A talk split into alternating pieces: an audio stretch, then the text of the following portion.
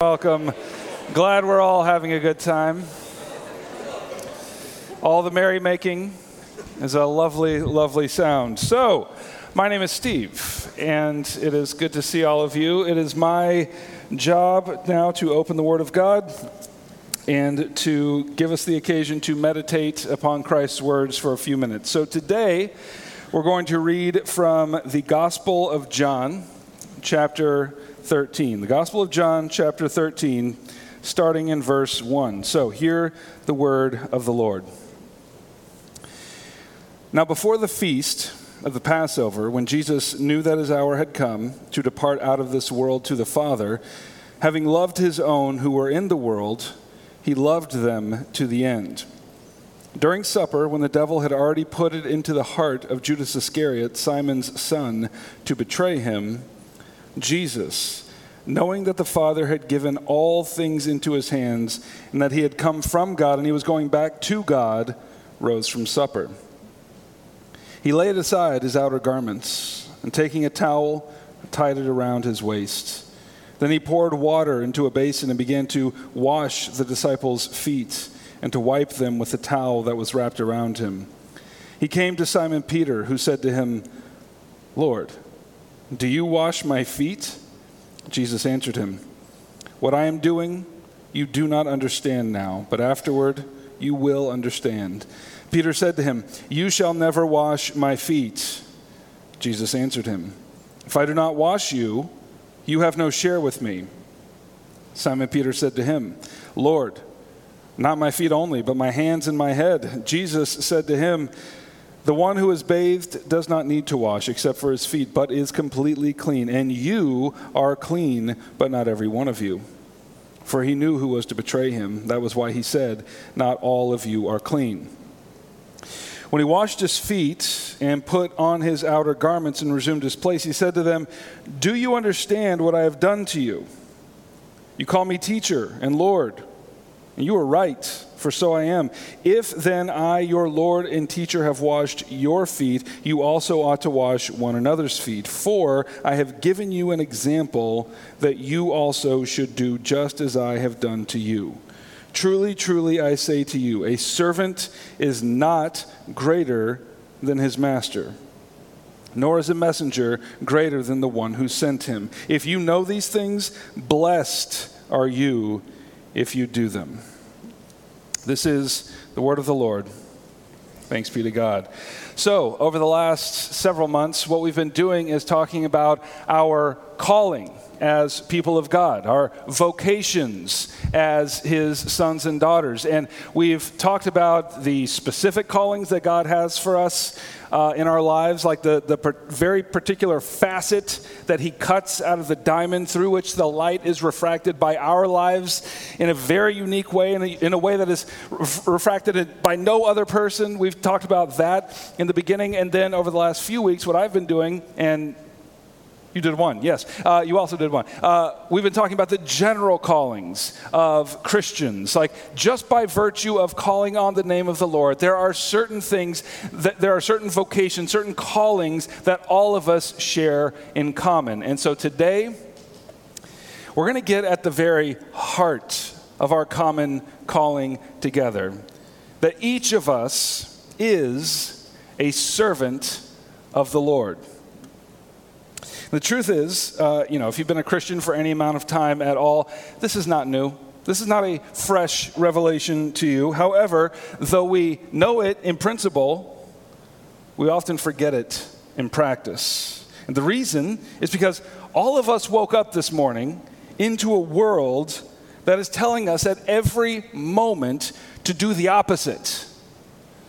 Christ says, Serve one another as I have served you. Our world tells us no, no, no, no, no. Everything around us, every message we receive, urges us to climb higher, do more, achieve greatness. We fetishize celebrity. Like, who are the great ones among us? Is it the, the wise and the humble? No.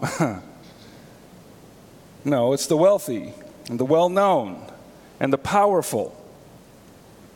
And from the moment we can understand speech, we are told to climb and achieve, become great, and accumulate as much as we can.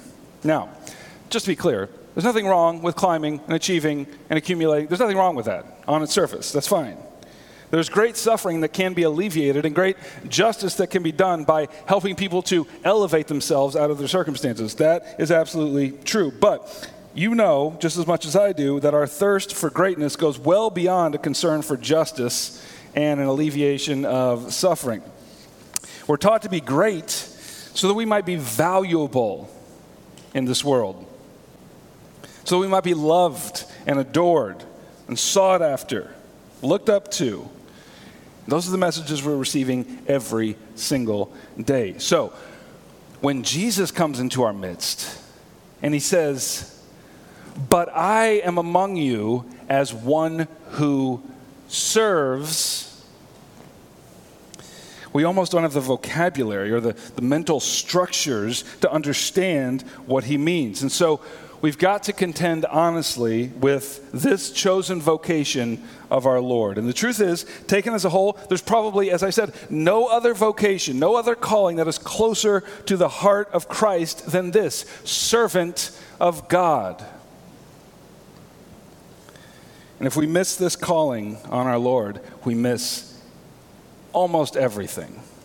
So let's consider this passage from John 13. And the summary of all of it is very simple it's this We are called to be servants of Christ because we ourselves have been served by Christ.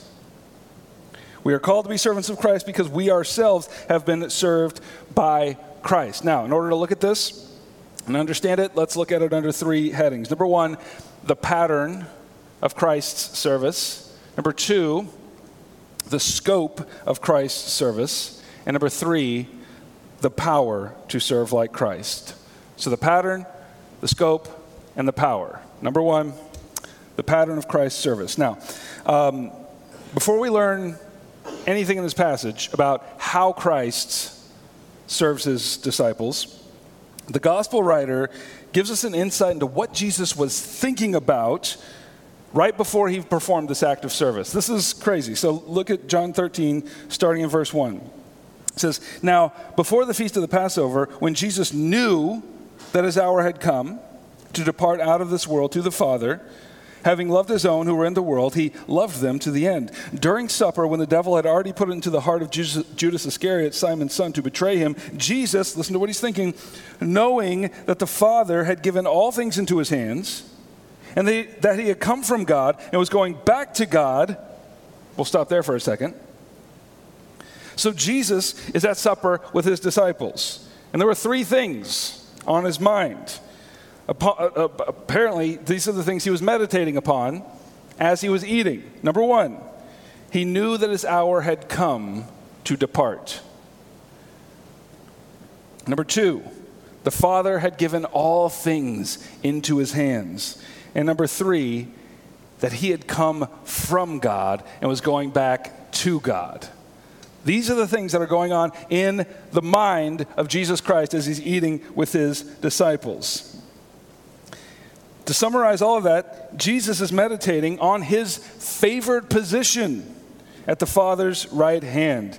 He was considering that God gave him authority over all things, like not one square inch of the entire creation was left out of the authority of Jesus Christ. He considered that from eternity past, his name filled the stanzas of the songs sung in heaven, and that in eternity to come, a great congregation made up of all the nations streaming into the kingdom of God will stand and praise him, and he will stand at the center as their Lord and King while they shout accolades about he who has done the redemptive work of God. He is the Son of God, the King of kings, the Lord of lords. All shall bow to him with glad hearts.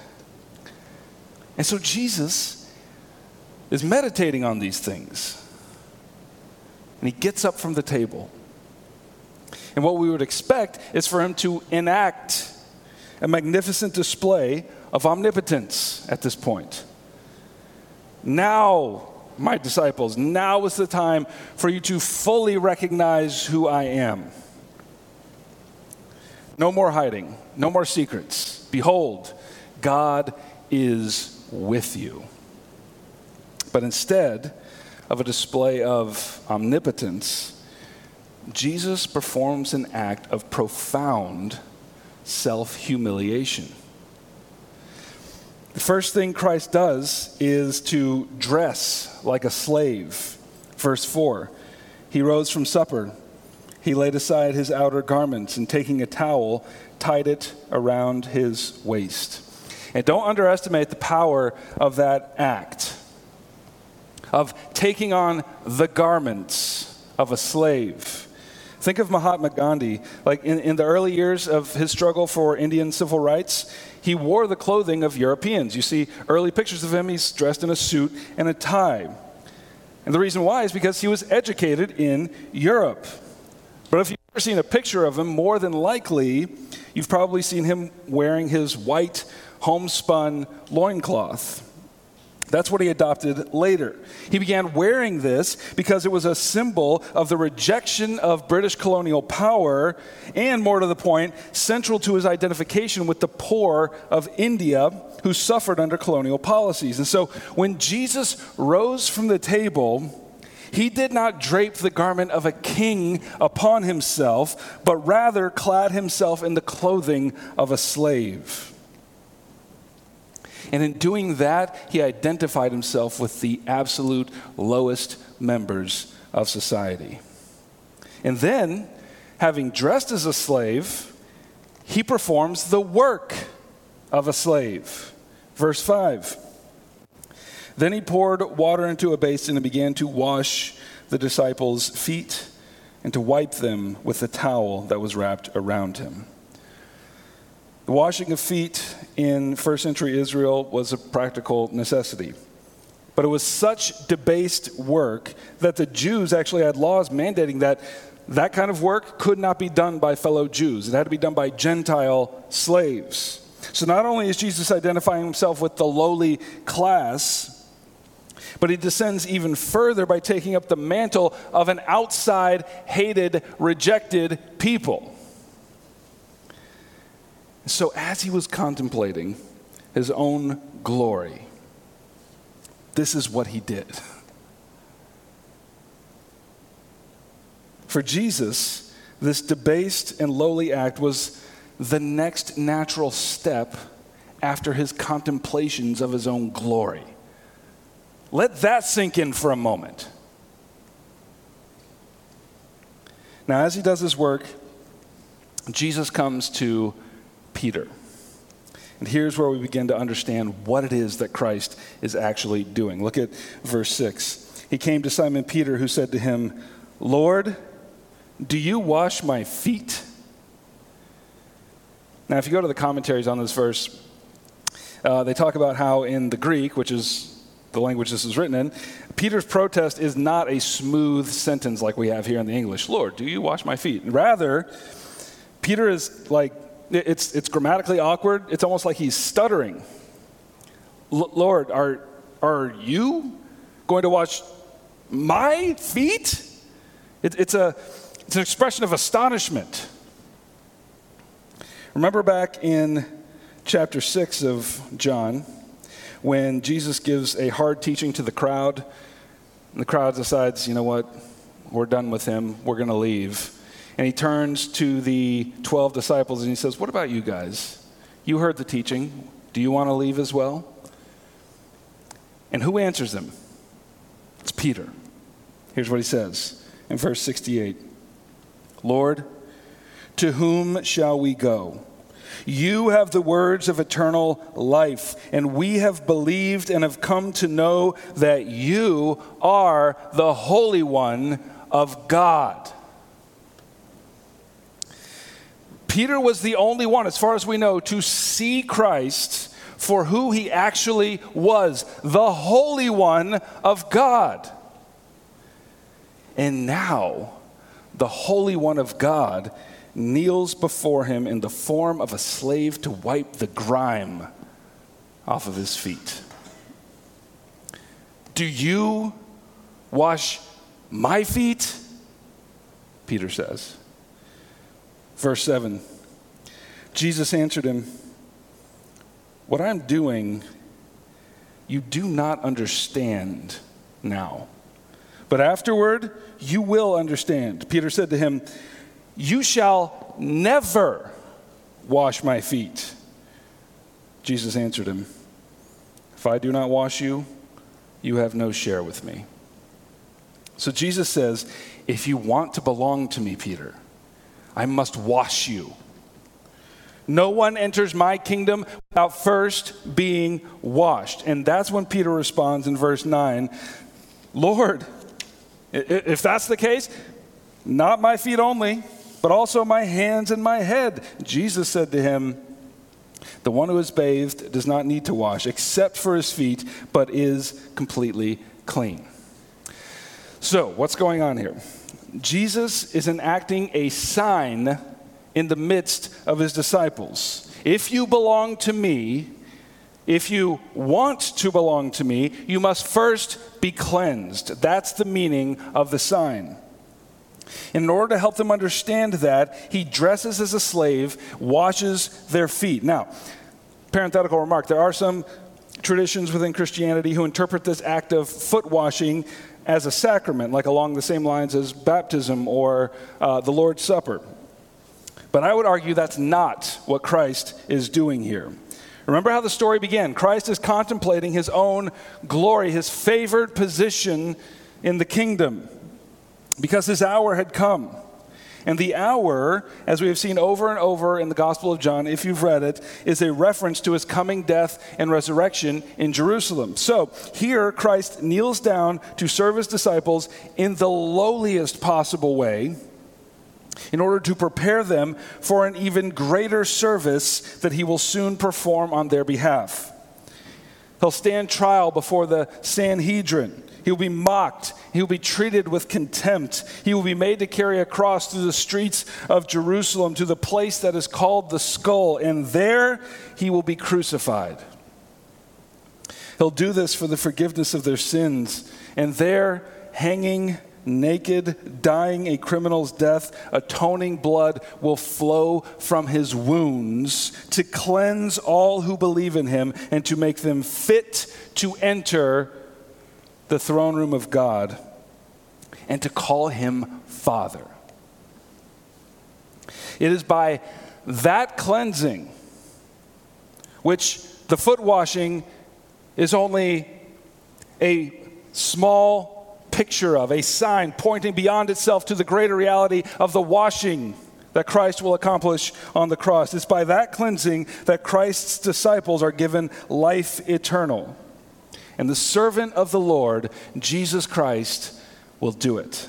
So, in other words, Peter, if you can't bear to have me serve you here on my knees with, my, with your feet in my hands, how will you possibly bear the weight of my ultimate service to you now that my hour has come? The kingdom of God, listen, the kingdom of God does not open its doors, Jesus is saying, to the upright in character or to the righteous in deed. The kingdom of God opens its doors only to those who have been cleansed by the servant of the Lord. He says, If I don't cleanse you, you have no part with me, no inheritance, no share with me. So that's the pattern of Christ's service to his own people to become a slave, to wash them at the cost of his own life. That's the pattern. Now, let's consider number two the scope of Christ's service. So, after Jesus had finished performing his sign, he puts his clothes back on, he sits at the table, and he interprets the meaning of it for his disciples. Listen, verse 12. when he had washed their feet and put on his outer garments and resumed his place, he said to them, Do you understand what I have done to you? You call me teacher and Lord, and you are right for so I am. If I then, your Lord and teacher, have washed your feet, you also ought to wash one another's feet. For I have given you an example that you should do to one another just as I have done to you. Truly, truly, I say to you. That when he says that, it's a sign to listen. Truly, truly, I say to you. A servant is not greater than his master, nor is a messenger greater than the one who sent him. If you know these things, Christ said, blessed will you be if you do them. Now, I've been arguing that the foot washing was a sign of a greater cleansing that would occur later as Christ was crucified. So, Jesus is not saying here that we are to go die like him for the sins of the world. That's not the scope of our service because we are not in that way like Christ. He was the only one who could possibly do that. Besides, he doesn't say, Do you understand how to perform this rite? Rather, he says, Do you understand what I have done to you? This is about the cleansing that Christ will give. Therefore, the scope of our service, Jesus says, is this serve one another as I have served you, just as I have served you. Brothers and sisters, I'm not sure if there is anything closer to the heart of our calling as Christians than this to be servants of God to one another and to the world. My friend Daniel Rickett was fond of saying, What am I at the end of the day but a servant of God? That's it. It's true. And what length are we to go in order to fulfill the service to our brothers and sisters and our families and neighbors? How, how far do we take this? Well, if the Lord of glory can dress as a slave and do the work as a slave, then there is no task too low to, for us to perform as an act of service to our neighbor. And look, I, I could start at this point listing particular things that we could do to serve one another, but I, I really don't have to because we all know the tension that comes when the opportunity arises to serve someone else, right? You, you know what I'm talking about? Like, um, a child needs help, help with their homework, but, you know, I'm tired. Man, worked all day. An elderly parent needs a light bulb changed. I just wanted to take a nap. That customer requires you to hold their hand yet again. And you have other customers that need attending to. Like we are presented with occasions to serve other people a thousand times a day. And we all know what it feels like to think, not right now. I don't have time. Someone else would be better suited to that task. And Jesus, listen, Jesus meets us in those moments and kneels before us in the garment of a slave.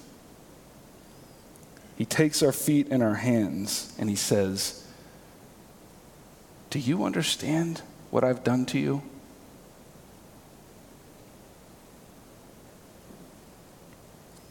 There is no task beneath your dignity. There is no act of service that is not worth your time and mine. What are we at the end of the day but servants of God? But Jesus doesn't expect us to grind the unwilling gears of our will and just do it. He actually brings to this work of serving one another he brings that work into beatitude. Verse 17, he says, If you know these things, blessed are you if you do them. Blessed are you if you do them. Now, years ago, I read a story that has always stuck with me, and it comes, to a, comes from a book uh, by Philip Yancey called The Jesus I Never Knew. He tells the story of paying a visit to the great writer and speaker Henri Nouwen. If you don't know his name, let me just assure you the man is brilliant. He really is. He was educated at Harvard. He's a prolific author of books, and you know most of them being spiritual guidance for Christians. He's a powerful speaker, and at the height of his influence, at the height of his career and celebrity, he gave it all up. And he moved to a community for disabled people called Daybreak, where he cared day and night for his friend Adam. And I'll let Yancey take it from here. And this is a longer passage. I am told by the folks in the back it's like eight slides. But, and this is almost a sin of public speaking, you don't do that. But I, I hope that you'll find it's worth it. It is a magnificent story. Listen. Nouwen describes his friend. Adam is a 25 year old man who cannot speak, cannot dress or undress himself, cannot walk alone, cannot eat without much help. He does not cry or laugh. Only occasionally does he make eye contact. His back is distorted. His arm and leg movements are twisted. He suffers from severe epilepsy and, despite heavy medication, sees few days without grand mal seizures. Sometimes, as he suddenly grows rigid, he utters a howling groan. On a few occasions, I've seen one big tear roll down his cheek. It takes me about an hour hour and a half to wake Adam up, give him his medication, carry him to his bath, wash him, shave him, clean his teeth, dress him, walk him to the kitchen, give him his breakfast, put him in his wheelchair, and bring him to the place where he spends most of his day with therapeutic exercises. On a visit to Nouwen in Toronto, this is Yancey speaking, I watched him perform that routine with Adam, and I must admit, I had a fleeting thought as to whether this was the best use of his time. I have heard Henri Nouwen speak. I have read many of his books. He has much to offer. Could not someone else take over the menial task of caring for Adam? When I cautiously broached the subject with Nouwen himself, he informed me that I had completely misinterpreted what was going on. I am not giving up anything, he insisted. It is I, not Adam, who gets the main benefit from our friendship. Then Nouwen began listing for me all the benefits that he has gained. The hours spent with Adam, he said, have given him an inner peace so fulfilling that it makes most of his other more high minded tasks seem boring and superficial by contrast. Early on, he sat beside that helpless child man. He realized how marked with rivalry and competition, how obsessive was his drive for success in academia and Christian ministry. Adam taught him that what makes us human is not our mind, but our heart, not our ability to think, but our ability to love. And all during the rest of our interview, Henri Nouwen circled back to my question as if he could not believe I could ask such a thing. He kept thinking of other ways that he had benefited from his relationship with Adam. Truly, he was enjoying a new kind of spiritual peace acquired not within the stately quadrangles of Harvard but by the bedside of incontinent Adam. Jesus said, Blessed will you be when you serve one another. And now, Nouwen found that despite all of his worldly acclaim and recognition, that entering into the beatitude of service to Adam was the most fulfilling act that he had ever given himself over to. Now, um, the great story, the great danger of telling a story like that is that it's very dramatic. You know, a man gives up everything who would otherwise, like, he gives up everything for a man to serve a man who would otherwise, by society, be considered almost refuse. He has no use in the greater scheme of things. That's what the world thinks. And that can have a way of actually, yes, inspiring us, but also simultaneously discouraging us. Well, if that's the standard, that's so far beyond me, I'll just be moved by the story and then go on with my life. But the point is not to quit our jobs and go move into daybreak like Nouwen did. That's not the point. It's rather to illustrate the beatitude of service. Blessed are you, Jesus says, if you do these things.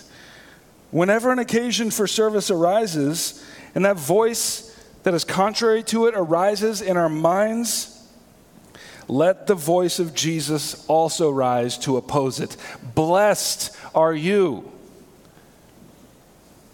if you do these things. Blessed are you when you serve one another. After all, what are we at the end of the day but servants of God? And that brings us to our third point the power to serve like Christ. Now, if you're feeling a little helpless at this point, that means you're hearing me properly. How, how, how in the world am I supposed to do this? How in the world can I kneel in the dust and serve those who have been given to me to serve? There is no upper or lower limit on my service because Jesus said, I have given you the example that you should also do as I have done. Like, how, how in the world can we be faithful to that kind of example? It's unthinkable. Well, to answer that question, I want to return to Peter. After Peter refuses Christ's act of service to him, remember what Jesus said, verse 7? What I am doing, you do not understand now. But afterward, you will understand. Christ's act of service during that meal the washing of the feet, that act is a mystery to Peter. But Jesus says, There will come a day when you will understand it, and that day is coming soon. So after this moment, Christ announces that one of his disciples will betray him to death. And you remember what Peter says? He says, Oh no, it won't be me. I would never betray you. I would die before I handed you over to the authorities.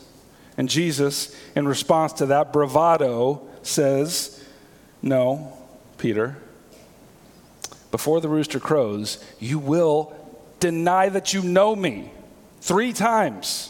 Not once, not twice. You will deny me three times. But Peter is emphatic, you know, going so far as to contradict the one that he previously called the Son of God. He says, No, no, I will never deny you. Well, we know what happened. A mob comes to arrest Jesus, and all the disciples flee for safety, except for Peter. He follows his Lord at a distance, all the way to the house of the high priest where Jesus is standing trial. And Peter finds himself in a couple of uncomfortable situations.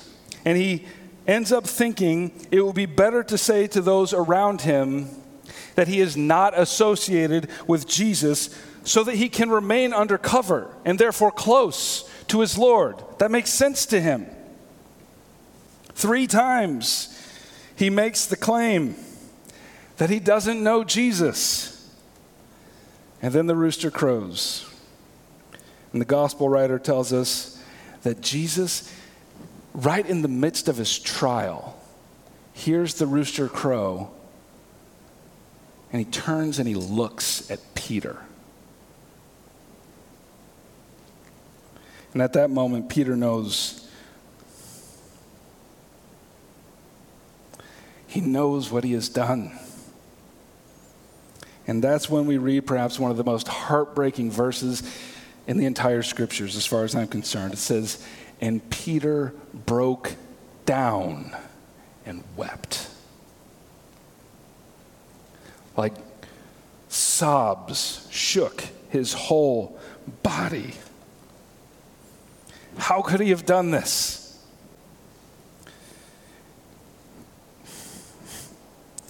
And that's where we leave Peter until the day of Christ's resurrection. On that day, whew, on that day, some women come to the tomb of Jesus. But they found no body to anoint. Instead, they found an angel who said this to them don't be alarmed. You seek Jesus of Nazareth who was crucified. This is Mark chapter 16. You seek Jesus of Nazareth who was crucified. He has risen. He is not here. See the place where they laid him. But listen, but go, the, the angel says, but go. Tell his disciples and Peter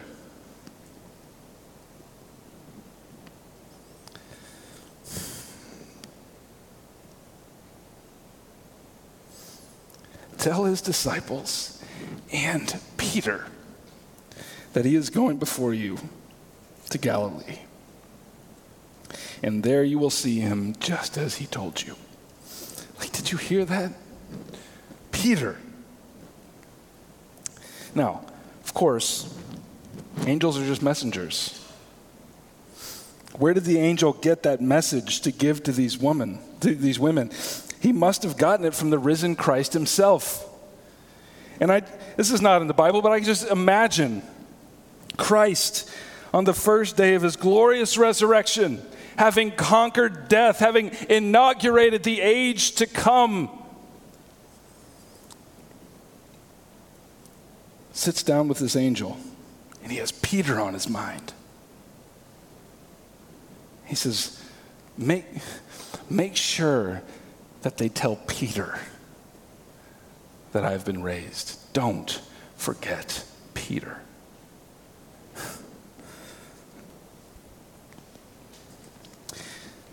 And in John's gospel, we have the account of that meeting between the resurrected Jesus and Peter. Jesus asks him, Do you love me?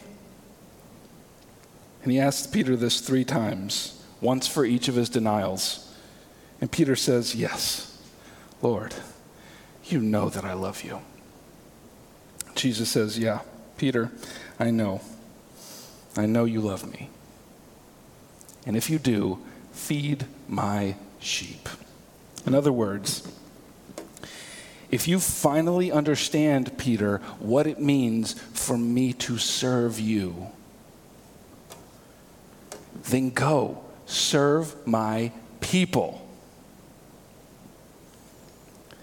And if you've read the New Testament, you know that Peter served the congregation of God for the rest of his life, even unto death, just as he had been served by Christ. And so I ask you the same question that Jesus asked Peter Do you understand what Christ has done for you? Do you understand how he has served you? How he has cleansed you by the pouring out of his atoning blood so that you may be cleansed and that the doors of the kingdom of God may fling open at your arrival. Do you understand what he has done? If so, go forth into the beatitude of his service and find your blessing there. Because, after all, at the end of the day, what are we but servants of God? And that leads us to the table of Christ. Christ uses these elements to serve us. He has set this table in anticipation that we would come and that we would feast with him. And he has come to serve us and to remind us of the means by which he cleansed us. His body broken, his blood poured out for the forgiveness of our sins.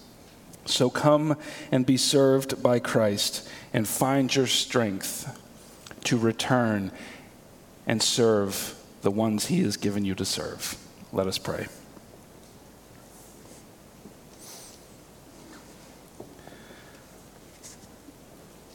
Father, what are we but servants of God? We are the ones who have been served by Christ. We are the ones who have been washed clean by his blood. And if we show up at the doors of your kingdom, if we show up into the vaunted halls of your throne room,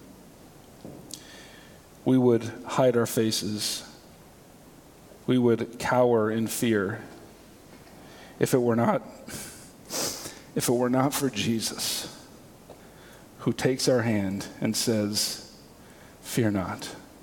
The father loves all that I bring to him. So father will you grant us that grace to be convinced and to know the service of our Lord so that we may serve others? In the name of Jesus. And all God's people said Brothers and sisters, this is the meal that God has set for us in anticipation of our arrival. So come and welcome to Jesus Christ.